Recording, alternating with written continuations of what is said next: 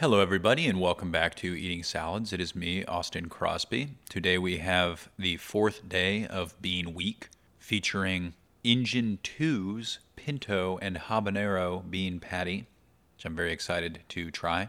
We had the other day one of their black bean and jalapeno patties, I believe, with cilantro, if I'm not mistaken. We're eating that with some spinach, some romaine, some shallots, and some shiitake mushrooms, as well as baby cucumbers. And in lieu of dressing, we are using yellow sriracha.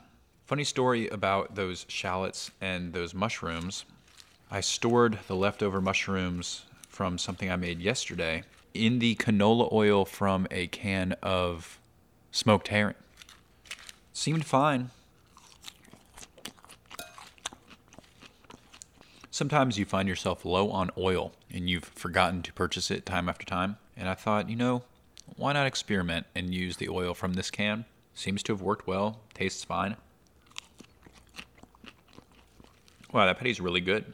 There was some inspiring story on the box about how a firefighter wrote a diet book about saving the lives of some of his fellow firefighters by making them eat healthier. I'm assuming by feeding them more beans. Uh, wow, this is pretty spicy, that habanero patty. Good for them. We have been trying to catch up on HBO.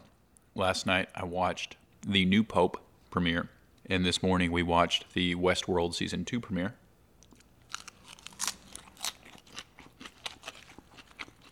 I find it interesting how the HBO lineup now features something as artistic as Paolo Sorrentino's The New Pope, alongside something as barely engaging as Westworld, which really lost me in the first season near the end. It was basically like the end of Game of Thrones, just fulfilling all of the fan fictions. Whereas Paolo Sorrentino doesn't even attempt to make sense by using story mechanics like Deus Ex Machina or just overall goofiness in his style. Even it, though it has so much religious iconography and symbolism, which I am not about at all, the show is engaging and it's kind of goofy. I mean, it makes light of all of these ancient rituals and the formality of the Catholic Church. As someone whose knowledge of Catholicism and papal functions only goes so deep as the Dan Brown novels, it's pretty fun to see that contrasted with Paolo Sorrentino's John Malkovich performances and who's the other guy? It's on the tip of my tongue. Judd, Judd, Jude Law, as well as Jude Law, who has been off camera this season so far for the majority of it. He's unconscious. He's in a coma. I don't think that's a spoiler because that is the premise of the new Pope and he only does a very little bit of acting so far. I'm excited for him to come back on. You never really knew where he was coming from, what his motives were, just that he was somehow benevolent and almost like a second coming figure. But some people hated him. He was like a reformer, but he was strangely extremely draconian and conservative. It didn't really make sense. If you've never seen Paolo Sorrentino's movies, I highly recommend The Great Beauty. La Grande Bellezza is one of the best films of the 2010s, and his other movie, Youth, was like an English version of that with Michael Caine. I would say that Paolo Sorrentino follows in the long line of Italian neo-real films with a kind of magical realistic sense where he goes back and forth between subjective and objective storytelling. Some scenes are as straightforward as a scene can get, and then the next scene, which follows, will be as surreal as a scene can get. And especially when his films take place in Italy, it just seems so appropriate.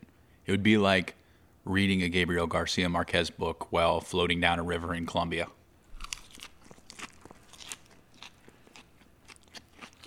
I'm pleasantly surprised at how balanced this salad was. I really thought it could have gone either way. It could have been too dry, it could have been fishy, but it's not fishy at all. It Doesn't seem dry. It also could have been too spicy with habanero and yellow sriracha. You know, while we are on the topic of HBO, I will say I've been pretty disappointed by this year's season of High Maintenance, which seems to have little to nothing to do with marijuana for certain episodes. It's turned into an almost Humans of New York anthology short series which I would say is about 10 years too late for that premise. High maintenance was good because it was showing you the other side of the marijuana black market in America, that underbelly. And humanizing people who deserved so. Well, I just finished that salad. It was amazing. And I don't know if you've been able to hear behind me, but there seems to be some construction type noises as usual. So I guess that is my cue, and I'll leave you with a short and sweet episode for today. I hope that you have a lot of fun today. I hope that you catch up on the new Pope and the young Pope. The young Pope comes first. And who knows, maybe you like Westworld as well. But regardless, I know that you like salad, so I hope you come back tomorrow and have a great day.